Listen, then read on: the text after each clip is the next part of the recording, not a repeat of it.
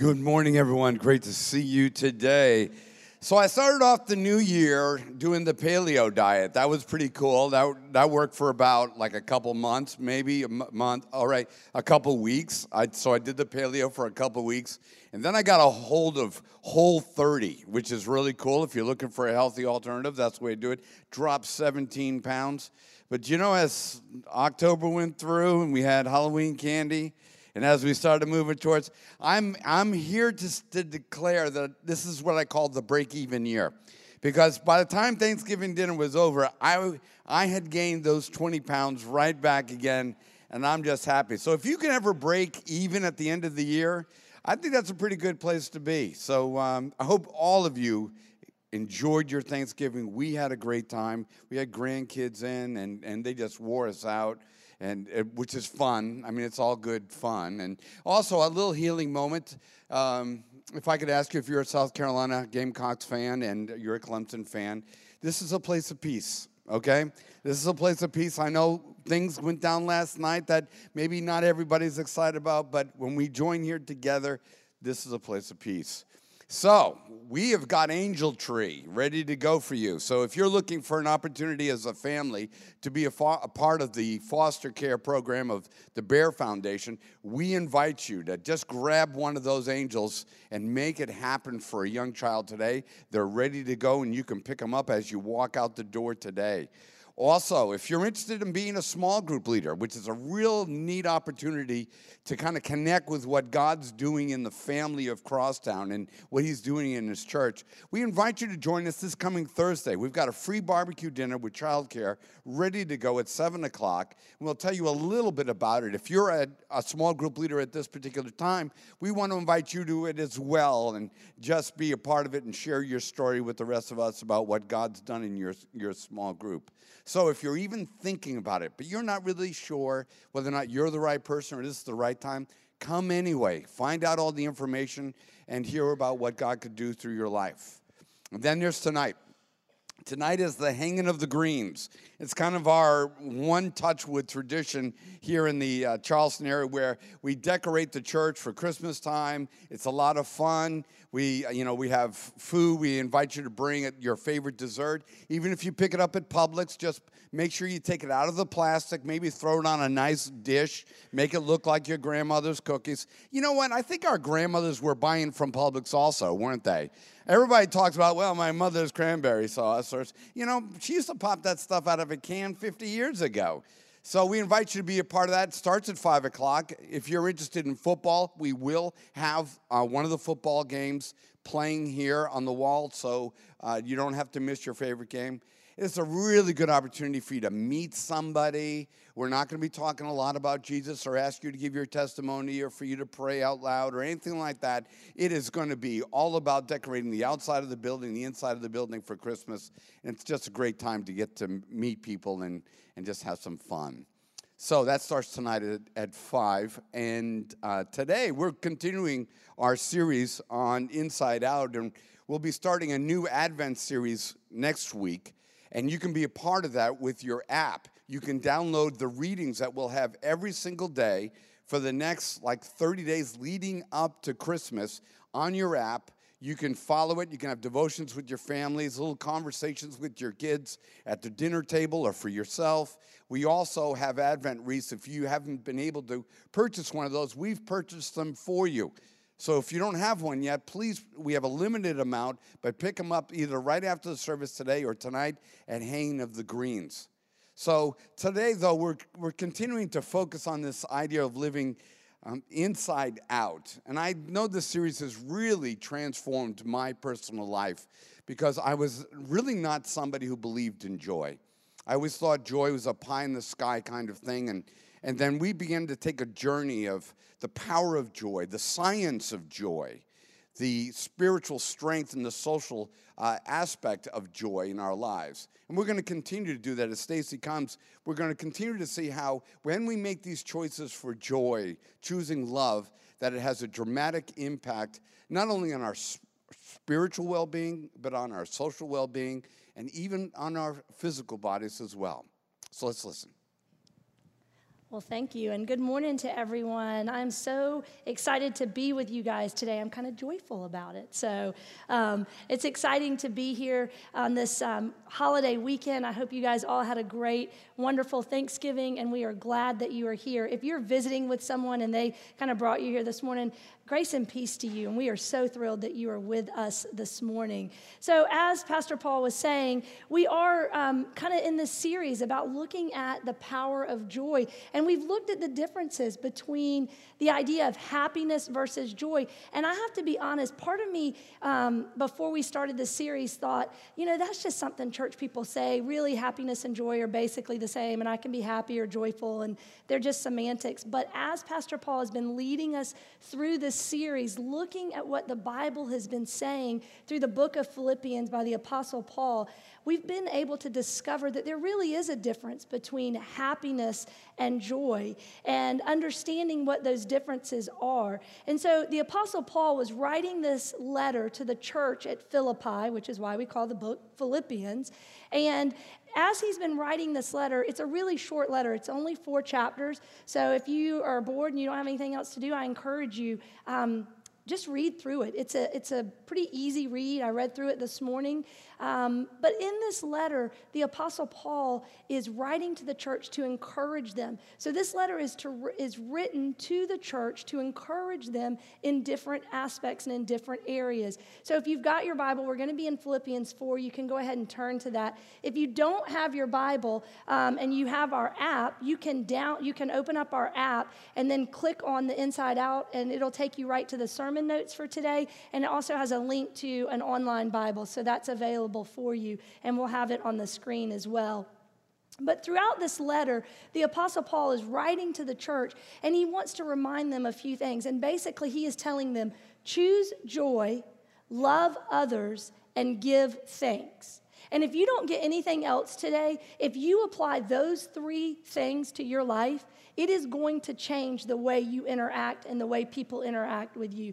If you can decide to choose joy, to love others, and to give thanks, then it really will make a big difference in your life and in the lives of the people around you. But that is a lot easier said than done because I don't know where you're coming from off of this holiday weekend, and I don't know how easy it was for you to choose joy. Maybe you are like me and you're coming off of a Thanksgiving where there was one empty seat at the table um, because a loved one is no longer with you. And if that's where you're coming from, I understand that. That's where I was this year. Um, my father passed away earlier this year, so this is my first holiday season without him. And I have had to choose to be joyful and to give thanks and to love others, even though there is part of my heart that is sad. I know that he's better off, but there's still part of my heart that's sad that I don't get to see him this year at Christmas and at Thanksgiving. And so, wherever you are, we get to choose joy, love others, and give thanks. You know, we've been talking about this idea of happiness, and I love the definition that Pastor Paul gave to us early on in this series that happiness is circumstantial, but joy is a choice to look beyond our circle. So happiness is circumstantial. Because what happens is, if we are happy, we're standing in our circle and we're looking at the circumstances around our life and going, this is good, this is good, this is good, eh, it's not so good, but mostly good, so I'm gonna be happy. But joy is looking beyond your circle and it is deciding to be joyful, to have this feeling, this experience of joy that is beyond any circumstance we face. That's why it's a choice that we make. And, and the Apostle Paul understands that our circumstances can cause us to be anxious. Because what happens a lot of times is there's something in my circle that isn't what I want. And so then I begin to worry and I begin to fret about it and I begin to lose that feeling of happiness. And so I begin to be anxious. And the Apostle Paul talks to us about that in his letter. At the very end of Philippians, in Philippians 4, he begins to address the idea of anxiety.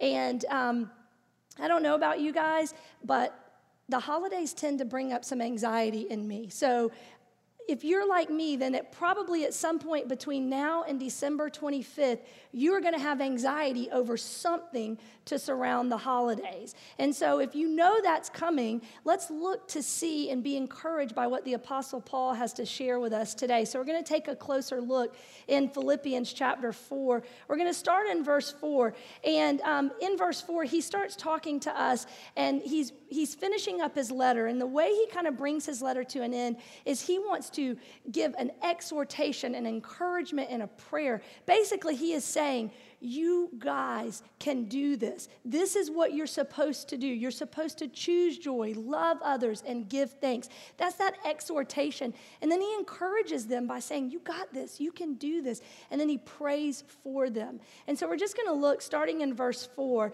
He says to them, Rejoice in the Lord always. Again, I will say, Rejoice. Let your reasonableness be known to everyone.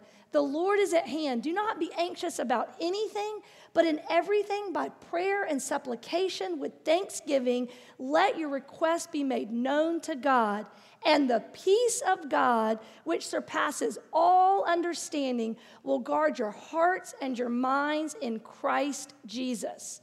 Now, I don't know about you guys, but I want that. I want that peace that surpasses understanding. I want it to guard my heart and my mind. And today we're just going to kind of look at what these verses are saying and how to understand them because when I'm reading scripture and I hear that, I'm like, that's great. I don't think there's anyone in this room that says, no, I don't want any of that. I don't really need peace. I don't want to rejoice. I'm good. I'm happy being miserable. I don't think any of us feel that way. I think the big disconnect happens because we have a hard time understanding how to rejoice.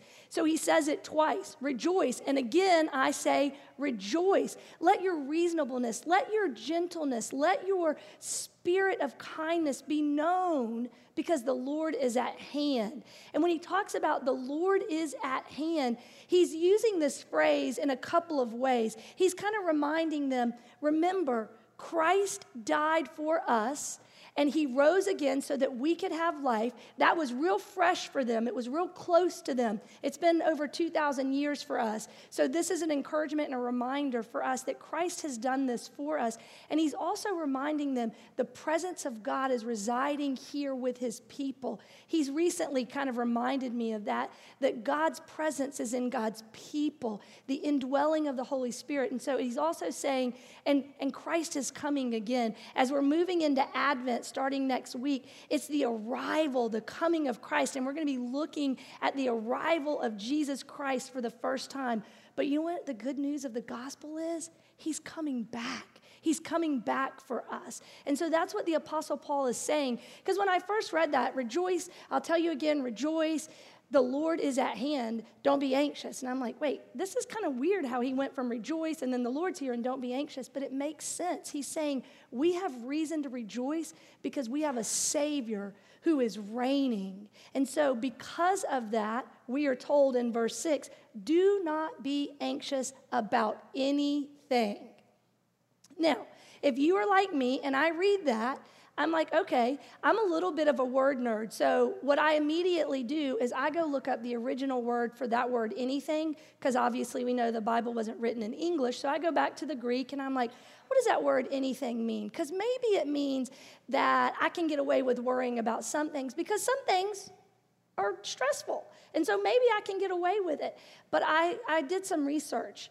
Um, I was hoping that it would say that I could worry about some of the things like that are bigger. That, you know, right, I get don't be anxious about anything. Don't worry about running 10 minutes late to work. Don't worry about the fact that you forgot to order your son's lunch for the second day in a row and he doesn't have lunch at school. Um, don't worry about overeating over Thanksgiving. Don't worry about those things. But I was hoping that it, it gave me some wiggle room that I could worry about the big things. Because there are some things in life that are hard. There are some things in life that are bigger than I am. But the truth is, this basically says, when it says don't worry about anything, it literally is be anxious for nothing. It means not one thing. Not one thing. We are told in Scripture that we are to be anxious, we are to worry for not one thing, whether it is big or small. Okay, how do I do that? What do you mean, don't be anxious about anything? Nothing? Not one thing? There's not one thing? Because you know, you've probably heard the saying, don't sweat the small stuff, and it's all small stuff. Y'all, I don't know if I believe that. There's some things that we are facing that are not small stuff. And that's a great little adage. Oh, don't sweat, don't sweat the small stuff, and it's all small stuff. You know, that's a great thing to put on a bumper sticker, but that is not theology or faith that is going to hold up when you have just been issued divorce papers, when you've just been given the diagnosis of cancer, when your son has a lump on his arm and you don't know what it is. That theology of don't sweat the small stuff and it's all small stuff, it is not going to hold up. It is not going to sustain those things in life that hit us because some things in life are not small. So, what do we do? How do we respond when we're told, hey, I want you to rejoice? Again, I'm going to tell you to rejoice because the Lord is at hand, He is near to you. So, be anxious for nothing. Okay, how do I do that? Well, that's why I love the Apostle Paul because he just lays it out. Keep reading, and he says, But in everything, by prayer and supplication, with thanksgiving, let your requests be made known to God. So don't be anxious about anything, but in everything with prayer and supplication and thanksgiving. Okay, so I'm not allowed to be anxious. I'm told don't be anxious, but we're to pray with supplication and thanksgiving. So that means I have to start giving thanks. That seems kind of opposite. When I'm anxious about something and I'm fearful and I'm worried about something, then I'm supposed to pray and give thanks. But I will tell you from my own personal experience, that is exactly the remedy to anxiety in your life. If you are feeling anxious about something and you begin praying, and we're going to talk about that in a few minutes about what that looks like, and giving thanks to God, then it really does begin to diminish the anxiety in your life. So, my son's 11, and earlier this week he was asking us, because we're talking about Thanksgiving, because we just celebrated Thanksgiving as we were leading up to it. He's asking me all kinds of questions about why do we celebrate Thanksgiving? And, you know, I'm sure he's heard all the stories. But to be honest, I was like, I don't know. Let's look and see when the very first thing, he wanted to know when was the very first Thanksgiving? Did they call it Thanksgiving? All this stuff. How did it end up being on this Thursday in November every year? So we began doing some research about Thanksgiving and the first Thanksgiving. And to be honest, um, you guys may already know this, but we don't know a lot about the first Thanksgiving, but we do know a couple of things. And what we do know is that we know that 102 people came over to the New World. And after the first winter, those that survived had a big feast for about three days to give thanks because you know how many survived? 53. Out of the 102 people that came over for that first year, 53 of them that survived. I don't know about you, but if I got on a boat with 102 people and at the end of that winter, only 53 of us survived, I think I would be fearful, anxious, and ready to go back home and be scared to death. I don't know that I would have been like, okay, let's give thanks. This is great. But they understood that secret there of giving thanks. They were barely surviving. They were barely surviving, but they chose to give thanks. And that has established a holiday that we now celebrate once a year. And for some of us, we came into this past Thursday barely surviving, barely making it. And so, what are we called to do when we're barely hanging on? We're called to give thanks. How in the world can we do that? How in the world, when you are barely making it, when you feel like there's been such loss of life, loss of relationships, to give thanks, when you don't see a way at the end to be able to give thanks? Well, the truth is, we have a choice to make. Again, it is a choice that we get to make. We can choose anxiety, which is really this idea of carrying the burden of the future by myself.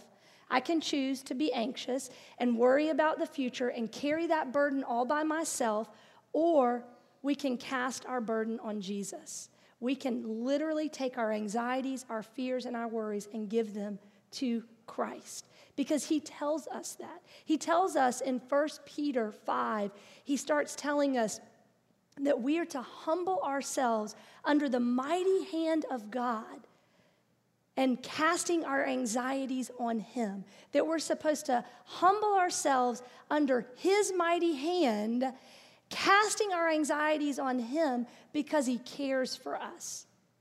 And see, some of us are sitting here and going, He doesn't care for me because this happened and this happened and this happened. He doesn't care for me. I'm here to tell you that's a lie. He absolutely cares for you. He cares for you. He knows you. Whether or not you know Him or understand His word fully, He cares for you and He wants you. He invites you to cast your anxieties on Him. And when it talks about this in First Peter and it's saying, humble yourselves, right before this, it talks about clothing ourselves in humility and understanding that we can't carry the burden of our future. I am a control freak. Yo, I am so much of a control freak. I have a car that ba- it beeps at me when I'm backing up. And the other day it was beeping at me as I was backing up. And I'm like, I am way smarter than my car. I know I'm not going to hit anything. Well, my car did not agree with me. It literally slammed on brakes and jerked me forward. And I was still like, wasn't going to hit anything. I'm sure I was going to hit something, but I'm such a control freak that I'm like, no, I'm in control. I have this. And sometimes I need God to hit the brakes for me. And the way that I do that is I yield to Him, I surrender to Him, I humble myself. Because really, the idea of humbling ourselves is saying, Lord, I don't have this.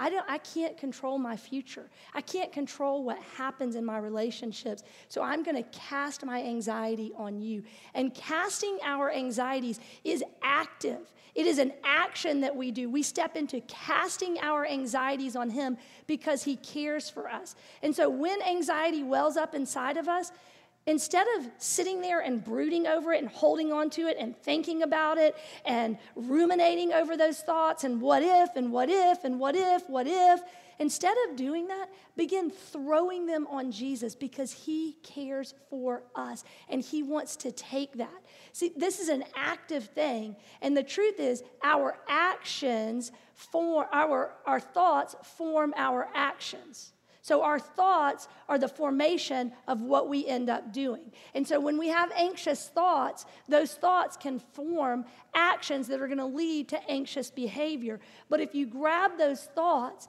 and you say, That's not what I'm going to choose, I am going to choose n- not to be anxious, but to give thanks, then those thoughts will form your actions. So, the question that God's been asking me this week is Is your fear stronger than your faith? Or is your faith stronger than your fear? Which one is stronger, my fear or my faith? Because when fear is running rampant in my life and it's being elevated, my faith is being diminished. But if I allow my faith to be stronger than my fear, anxiety and worry go away. And I was faced with that this week.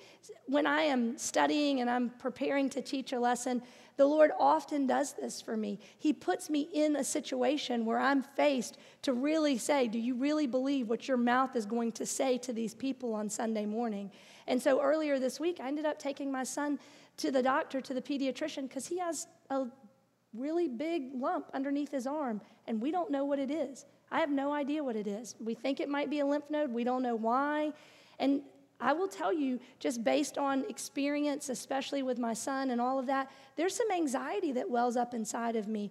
And I had to ask myself, what's going to be stronger this week, Stacy? Is your fear going to be stronger or is your faith in the Lord going to be stronger this week? And it was a battle. And you know what I started doing? I started giving thanks. I started saying, Lord, you love Joshua more than I love Joshua. You know everything about him, and I don't. Your ways are higher than my ways. And so, Lord, this anxiety that I feel about what is this, how is this going to turn out, I'm giving it back to you, and I am going to stand in your promises because you care for me, and your word tells me I can cast my fear on you. I can cast my anxieties on you because you care for me. And the truth is, God does care for every single one of us. And so I am choosing to trust Him. Trusting God and anxiety are polar opposites. You cannot truly, actively trust God and be filled with constant anxiety. I don't mean that anxious thoughts aren't going to come your way, they may. Just don't let them take up residence and live there. Choose to trust God. I have that conversation with him all the time. Of course, I trust you, God. Of course, I trust you. And he just very gently and kindly reminds me then let your actions show that you trust me. Stop trying to control everything. Begin giving thanks to me because I care about you and He cares about you guys. So, where is our attitude in relation to trusting God? Are we at a place where we truly trust that He knows better than we do? When we don't see how it's going to work out, when we don't understand what it's going to be? Psalm 55, 22 tells us also. So, that idea of casting your anxiety on the Lord, it's in the New Testament, but it's in the Old Testament too. And I love when it comes together from the New Testament and the Old Testament, because to me, that's a really good, rock solid theology that I can build on because it's throughout Scripture. So, Psalm 55, 2 says, Cast your burden on the Lord, and he will sustain you. He will never permit the righteous to be moved.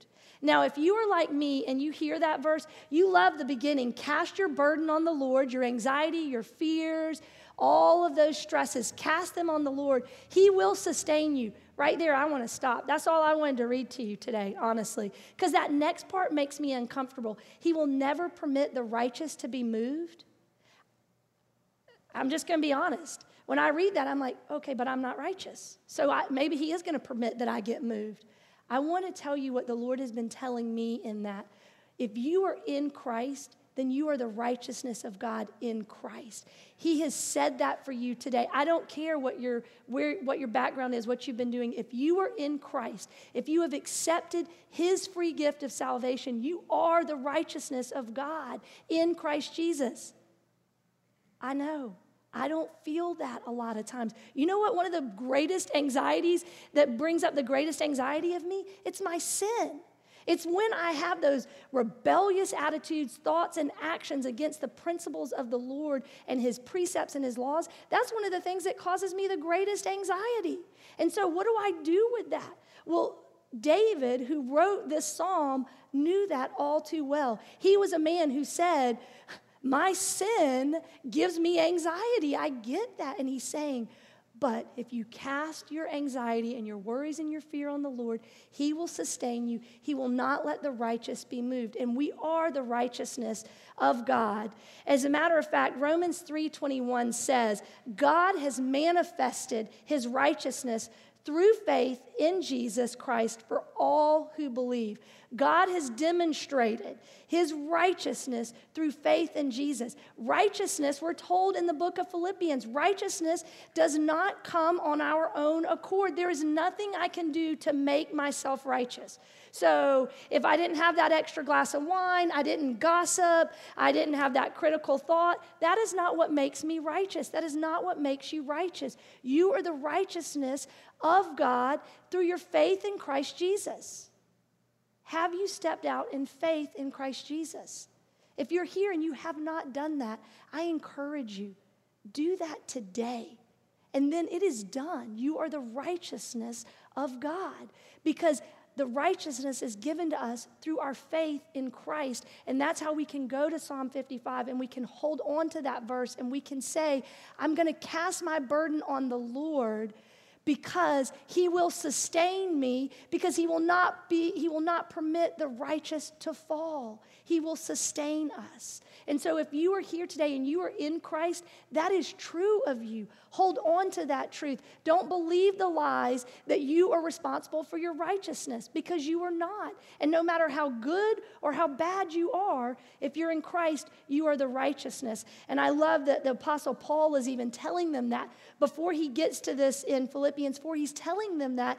In Philippians 3, he's saying, you know, it's not of my own. It doesn't come through the law, it's through faith in Christ. That's the righteousness from God that depends on faith.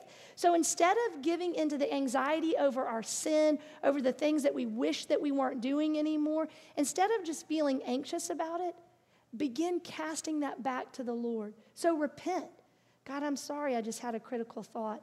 God, I'm sorry that I just stepped out in anger. God, I'm sorry that I was gossiping. Whatever it is, whatever you're doing, that you, and then it wells up anxiety, don't sit in that anxiety. Give it right back to Him. And then you know what you do? Thank you, God, for your forgiveness. Thank you for your, for your forgiveness when my kids were younger and even now we still have this thing you know they'll they have to say they're sorry and i'm sorry that i you know XYZ and will you forgive me? And so we do that. We have that language in our family. And then there are times when some of us will say, you know, I'm really sorry. A lot of times I'll go back and go, you know, I'm really sorry about that, right? I do it to Chris all the time, like, hey, babe, I'm really sorry. I just yelled at you when you were trying to get me my coffee. I'm sorry I was rude. And he's like, I know, I already forgave you. Because uh, if he brings me my coffee before 6 a.m., it's not a pretty thing. But that's crazy because he's bringing me my coffee, so I should just be thankful, right? I know, I know. Um, but but then we, we have this language where we say, now walk in the forgiveness that you've been given. And so, if you are struggling with that and you have asked God to forgive you of your sins, He is faithful and just and He will forgive you of your sins. And so, instead of trying to bring it back and telling Him, I'm sorry, I'm sorry, I'm sorry, just say, Thank you for your forgiveness. It was one of the things that I was most thankful for this year at Thanksgiving was the idea that God's forgiveness is given to us. It is freely given to every single one of us. If you will receive His forgiveness, He gives it to you. So when your sin begins to well up anxiety in you because you don't feel righteous, if you're in Christ, confess it, repent, and give thanks, and then move on. Keep going. So, when we begin to look at the idea of anything, not one thing, through the lens of this truth, we can begin to understand what the Apostle Paul was talking about when he would say things like he's learned to be content no matter the circumstance, which he tells us just a few verses later after he says, Don't be anxious, and you're going to get the peace of God that surpasses understanding. He goes on to say, Because I have learned the secret of being content no matter my circumstance. He's reminding them that the joy of the Lord, that this joy that we can experience, that we've learned about scientifically over the last few weeks, that we've learned has physical effects on our body, he's saying, I have learned how to walk in that joy no matter my circumstance. It doesn't matter what my circle has in it, it doesn't matter what happens. The Apostle Paul was saying, I can be content because I have a God who has saved me and has set me free from life and death. He has removed us out of the dominion of darkness and set us into the kingdom of light. Now, that is something to be joyful about. That is something to rejoice. And so he goes on, God, God goes on to remind us through the Apostle Paul that he cares for every single one of us.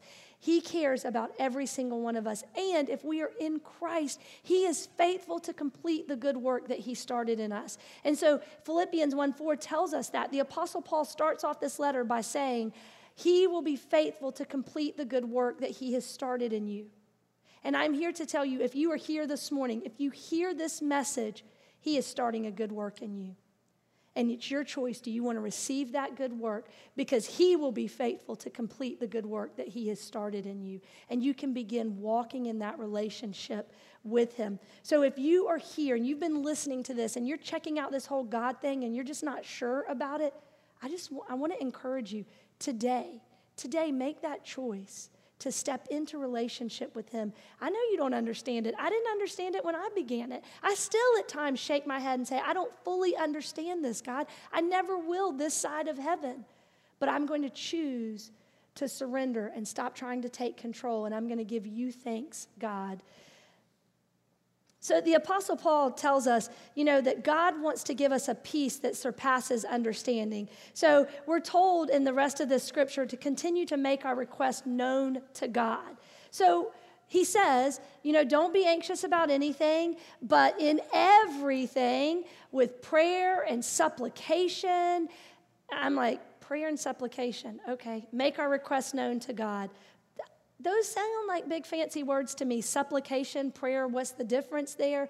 Basically, he's saying prayer means talk to God. Just talk to God. See, if you're like me too, when I begin praying, even now, and I feel like, I, you know, I'm sort of a professional Christian kind of thing, I still struggle with the idea of praying and trying to figure out what does it look like to pray? What do I, do I have to like sit, still, sit still? Do I have to fold my hands? Do I have to close my eyes? Do I have to get on my knees? Is it okay to pray in my car? Can I pray with my eyes open? Anybody else? Or is that just me? Those are the things I think about. You know, I'm like, I'm not sure. How, how do I do this? Prayer means talk to God. So just start having a conversation with him. I want to give you the same advice that Nike has given us. Just do it. Just do it. I mean, honestly, what, what are you waiting on? If you're like, yeah, but I don't know how to pray to God, just start talking to Him like you would talk to me, like you would talk to your friend. Yeah, it's going to feel weird at first, okay? It's going to be uncomfortable. And you might not even feel anything when you begin this conversation with Him.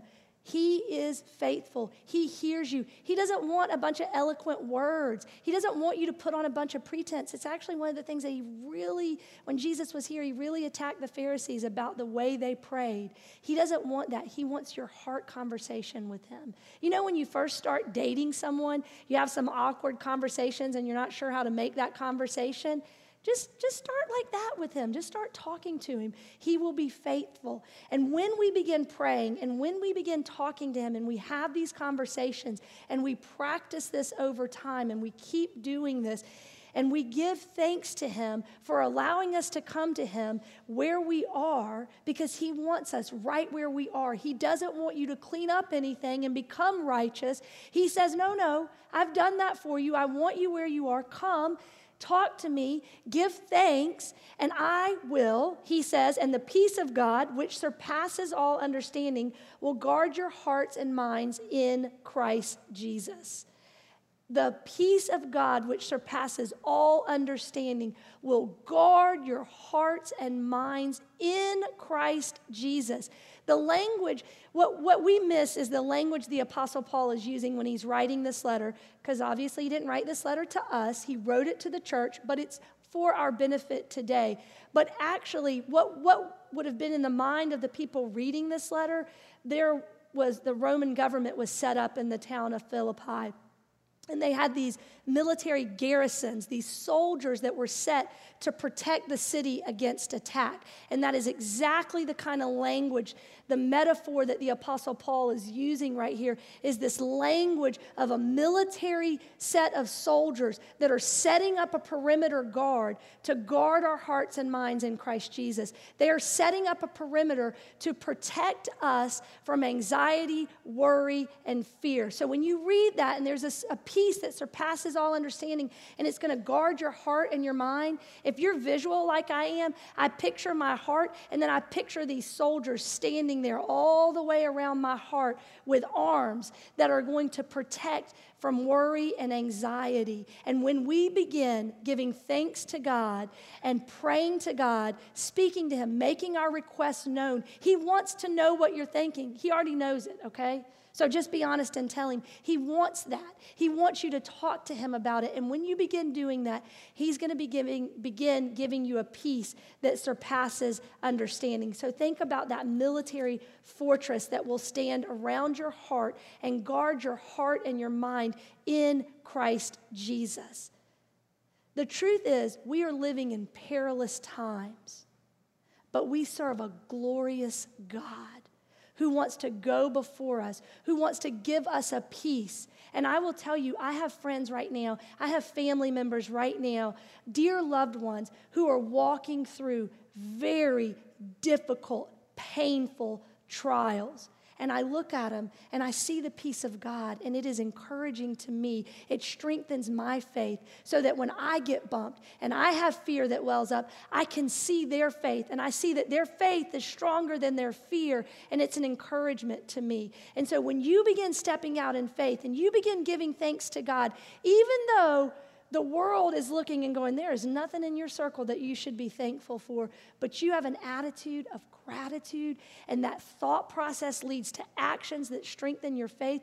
You begin being a light in the darkness. You begin encouraging other people. So, wherever you are today, wherever you're going to find yourself throughout this holiday season, anxiety is going to creep in, okay? It's coming. We're all going to be anxious at different times for different reasons, and it's going to begin creeping in.